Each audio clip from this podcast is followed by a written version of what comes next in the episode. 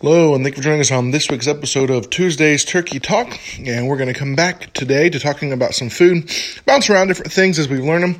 And I'm pretty sure I haven't covered this before. It's something that I really like here in the country of Turkey. It's something that people love, people eat regularly here. It's called simit or gebrek. Uh, there's two names for it depending on where you are. Um, most people are going to call it simit, but also they will call it in Izmir. They call it gab, gabrik, gabrik. And it's so what it is. You're like, so what is this stuff? The simit. We're just going to call it simit because that's the common name for it. So what it is, it's it's similar to bagel, but a lot different. So it's basically a a round pastry like a bagel. It's the consistency of like a bagel. Uh, they put sesame seeds on it, but there's different types. So it depends on where you go, but Normal simit is a little bit very close to bagel. A lot of times they'll eat it with cheese or with eggs and things like that. They have simit toast, which is basically they cut it in half to put cheese, tomatoes, or whatever really you could put in there, and they put it between a toast machine and toast it. It's kind of like a grilled cheese. It is delicious, but it's one of the most popular things here for breakfast. People have it.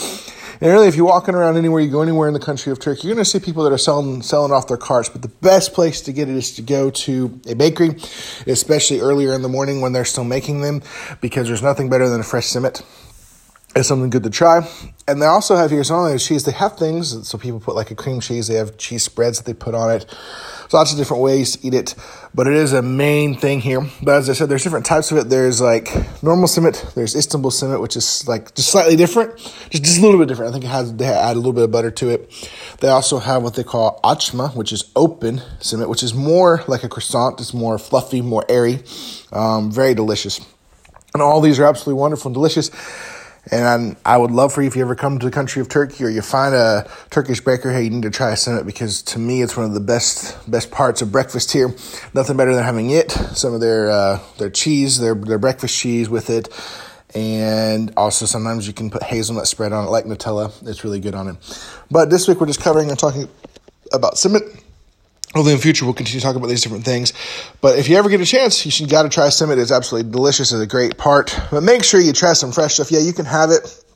But really the truth is, after a couple hours, um, simit isn't as good unless it's heated back up because it just kind of loses it. It kind of almost gets, they say it gets hard like a rock, which is true. It can if, if it's not made right but you got to try simit. And I want to challenge you the next time you're eating a bagel or something that looks like a simit or eating sesame seeds. Hey, why don't you pray for the country of Turkey? Remember that, you know, they eat simit here, but pray for them that we can see Turkey reach with the gospel in this generation.